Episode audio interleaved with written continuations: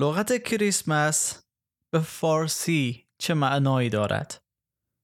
کریسمس از دو لغت لاتین یکی کریستوس به معنی مسیح موعود و در حقیقت پادشاه و لغت دوم مس به معنای جمع شدن است.